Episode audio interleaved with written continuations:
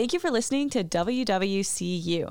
Today we are talking about Thanksgiving and not just the regular way, but I'm interviewing Dr. Denson. Andrew Denson teaches courses on Native American and United States history and participates in Western Carolina University's Cherokee Studies program. Thank you for joining me today. Well, thanks for having me. Of course. And I'm excited to have a credible and knowledgeable person about this. I want to ask you how accurate is the contemporary Thanksgiving story?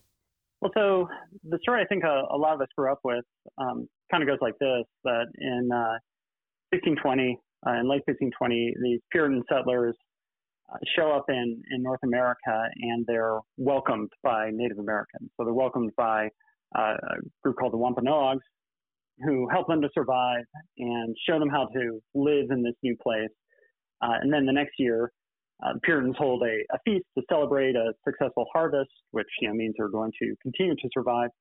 Uh, and this event um, includes uh, Wampanoag people, and later this comes to be commemorated by the, the holiday of Thanksgiving. So it's a story about the persistence of Puritan settlers and then uh, friendship uh, between settlers and, and Native peoples. Um, and there's some truth to uh, that story. Uh, Wampanoags did form an alliance with the, the settlers who found Plymouth. Uh, they, they allow those, those settlers to live in their country. It's very much their country. Uh, and there are a couple of references in the Puritan documents to some kind of celebration of the harvest in 1621, which you know wouldn't be surprising. Um, you know, if you're an agricultural uh, community, you celebrate the harvest because it means, again, you're, you're more likely to survive through the winter. Uh, the problem with this story, though, is is that it's it's really really selective, and it's selective in a way that suggests that European colonization in New England, um, and by extension uh, in, in North America, was this peaceful process that Native Americans themselves uh, accepted. So it's like Native people were inviting Europeans to to come in and, and take over their country. And that's kind of the implication of that story. And that, of course, is is quite uh, false. Colonization in New England was was quite violent, as it is pretty much everywhere. Uh, colonization involves uh, just incredible violence and, and disruption. Uh, those same uh, Wampanoag communities that make this alliance with uh, the Plymouth settlers in, in 1620. Uh, 50 years later, that alliance collapses, and Wampanoags uh, mounted one of the most destructive wars in, in American history uh, against those same Puritan uh, settlements. Uh, so it's not so much that the Thanksgiving story is inaccurate, it's just this tiny little sliver of history that leaves this inaccurate impression. Uh, so it leaves this this false impression that uh, American Anglo-American beginnings were, were peaceful, and, and even that, that Native Americans themselves acceded to the, the invasion of their, their land. And it's one of a number of stories that, that does this. I mean, the, here in the South, the uh, the Pocahontas myth does some of those same things. It's uh, a story about American beginnings that erases the, the violence and disruption involved in the founding of these places that later become parts of the United States. And some people would attribute this to the winner writes history. This idea that, of course, whoever wrote the book isn't going to talk, um, you know, negatively about our people.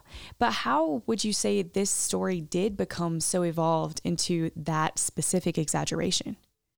As I, as I said, there are references to this uh, celebration of the harvest in 1621. And those, those references, just a few brief references in the documents, do refer to uh, Wampanoag people being present. Uh, but what happens is that, you know, long, long after the fact, uh, really starting in the, the end of the 1700s, uh, the descendants of Puritans, you know, Anglo Protestants in New England, uh, began to commemorate the founding of Plymouth as an event that, as they saw it, was like the true founding of America. Uh, and that that tradition, I mean, that tradition is invented, and it's a way for uh, the descendants of Puritans to kind of claim cultural authority. So they remember their particular heritage, and they use that as a as a way of saying that you know our people were the founders of, of America. So they're staking this claim to cultural authority in their own time at the end of the 1700s, and then the, and this kind of takes off in the 1800s and in the 19th century. Um, and part of what's what's going on there is is that it provides native-born Anglo-Protestants in New England and then in other places as this tradition uh, spreads in the nation. Uh, it gives them an opportunity or an opportunity to identify themselves as true Americans at a time when the nation was growing much more diverse through immigration. Uh, and so, I mean, it's not necessarily an overtly nativist commemoration, but it reassures native born Anglo Protestants that, like, they're the founders of the country, they're the center of American national identity. Uh, and this becomes very attractive to some uh, American communities, especially uh, at the end of the 19th century, as the, the nation is growing much more diverse and increasingly they're living in communities that aren't necessarily dominated by uh, Anglo Protestants. So it's very much an invented tradition. It comes long after the fact. Uh, and in the process of doing that, then these descendants of the Puritans grab hold of those you know, brief references to a, a, harvest celebration in 1621, and they turn it into this this American tradition.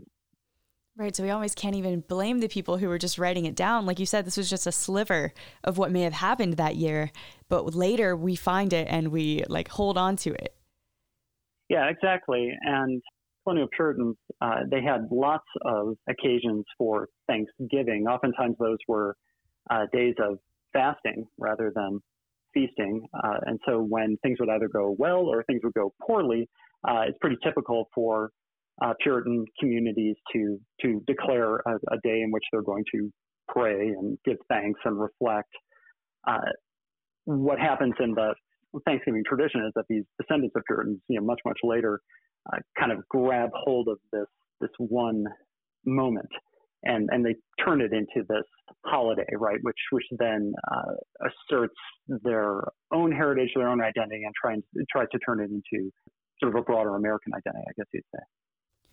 And you're a professor of both Native and U.S. history. So would you say that all American holidays are kind of a manifestation of consumption?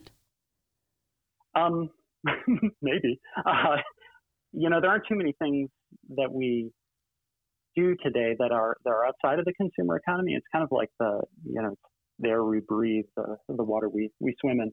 Uh, so it probably shouldn't surprise us too much that that holidays are commercial. Part of what's interesting about Thanksgiving though is that in some ways it's less commercial than than others uh, because it traditionally uh, has been you know it falls in the 19th century as as a domestic holiday, like a private holiday, uh, something that's supposed to be within the home uh, and there isn't a tradition in Thanksgiving of, of exchanging gifts, which is, you know, the the easiest way to turn a holiday into uh, something very, very commercial. Uh, so in some ways, Thanksgiving has been, and maybe until very recently with, uh, you know, the dawn of Black Friday and sales and things like that, uh, until recently, it's it's been a less commercial holiday than others, and a lot of its consumer elements come from its proximity to Christmas.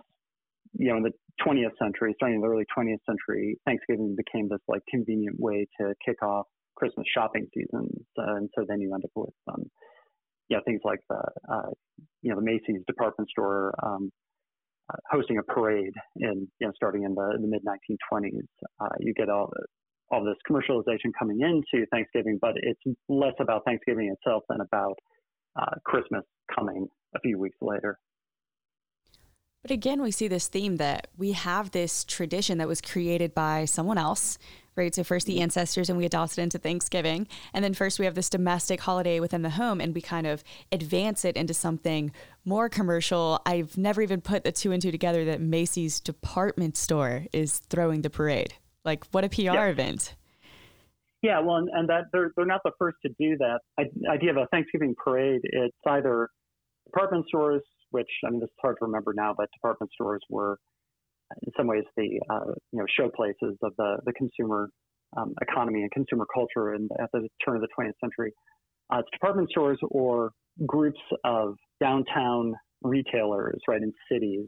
First, I, I, think the first one's in Philadelphia in like the like 1920 or 1921, and then other cities uh, grab hold of this as well. They create these these uh, big celebrations on or immediately after Thanksgiving that that are really about opening the shopping season. And so they always, you know, they tend to end with Santa Claus arriving, right? Arrives, and that that is like the signal that it's now time to shop.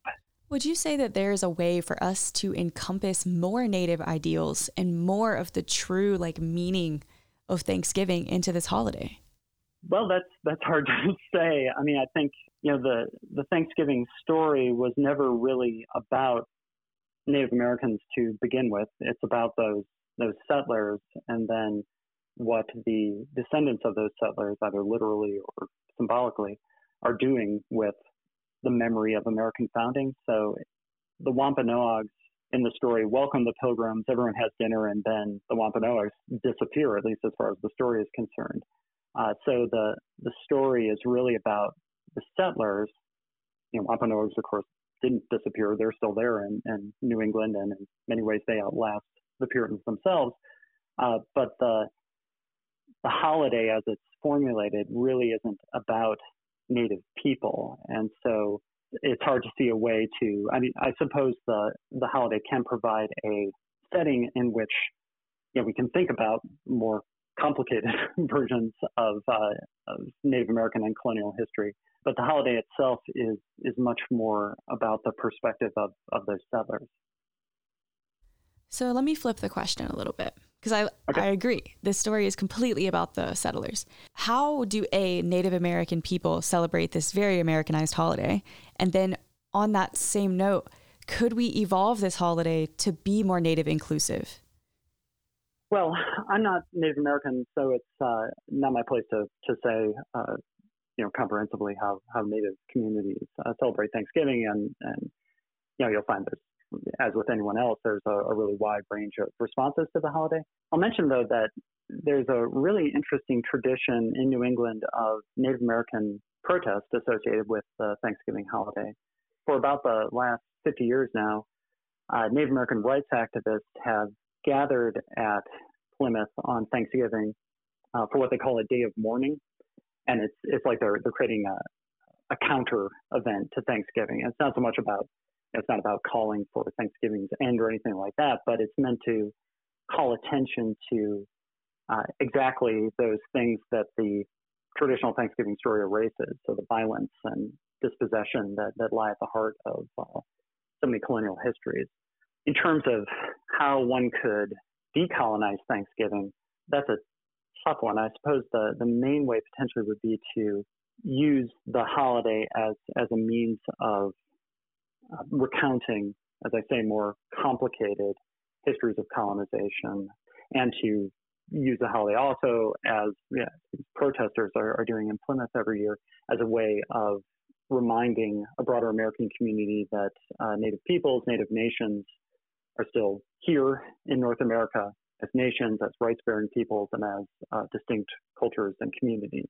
So I think there is an opportunity in Thanksgiving to to do that uh, although, for the most part, at, at, this point, it's you know it's conceptualized as like a, a private holiday, a family holiday, and so that opportunity is probably a little bit limited. I would agree that we do have a very set idea of what Thanksgiving is, and reteaching that, I feel, would have to start at a much younger age. So, unfortunately for us, it's kind of almost too late to replace that because we've already been given, you know, that story that we reproduce. But maybe this comes to having more conversations about what really happened and just individually taking on the, um, you know, obligation of making sure both sides are heard, like a counter movement. Yeah, I think that's correct. And also, uh, maybe moving away from some of the traditional depictions that you that you get in uh, schools as Thanksgiving approaches, which tend to be very you know very stereotypical images of of Native Americans. I'm not sure how prominent things like Thanksgiving plays uh, are today, but they were quite prominent when when I was growing up. And again, they they perpetuate this mythic idea that that Native Americans simply welcome colonizers into their world and then and then disappear, right? Get out of the way. There's there's a burden to all of that culture, and it's it's hard to shake those sorts of traditions. But precisely because those traditions are there, it's possible to rewire them and take them in, in different uh, different directions. I think. Well, Dr. Denson, thank you so much for your perspective on Thanksgiving. Is there anything we have not talked about that you would like to mention? Well, I guess I would just say that Thanksgiving is is a pretty elastic holiday. You know, we have this one mythic story, but um, it's meant different things to, or the holiday has meant different things to different people uh, over the over the couple of centuries that we've been celebrating it in the United States. And so, I don't see any particular reason why it has to continue to perpetuate that mythic romantic pilgrim story, right? We can celebrate autumn, we can gather with family and friends, although maybe not this year with the pandemic, but hopefully eventually we'll be able to gather with uh, family and friends again, you know, without perpetuating those those old myths. Uh, but it takes a little bit of work, as we've discussed. It takes a little bit of work to begin rewiring the holiday and, and shedding some of those old romantic myths. I agree. And happy holidays to you. Let's celebrate autumn and celebrate all of the people who were here before us. Thank you very much. This has been a program on the history of Thanksgiving.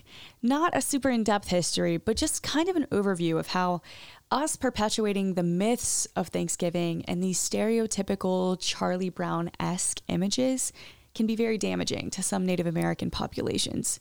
In respect to Western North Carolina and where we are, it is very important to remember that people were here before you. Today, Dr. Denson talked to me about subcultures around Thanksgiving and how there are even some demonstrations that call for a day of mourning. Again, not to take away from Thanksgiving because it is a family oriented and very personal and diverse holiday. This holiday season, I encourage you to think of the whole story, not just the part of the story the victors wrote. We have that sense of the winner writes history, and Thanksgiving is no exception. So, as we celebrate via FaceTime or however else, make sure we're also using our language wisely. Thank you again to Dr. Denson in the WCU History Department for talking with me today. My name is Lyndon Jones. Happy holidays. We are Western Carolina University.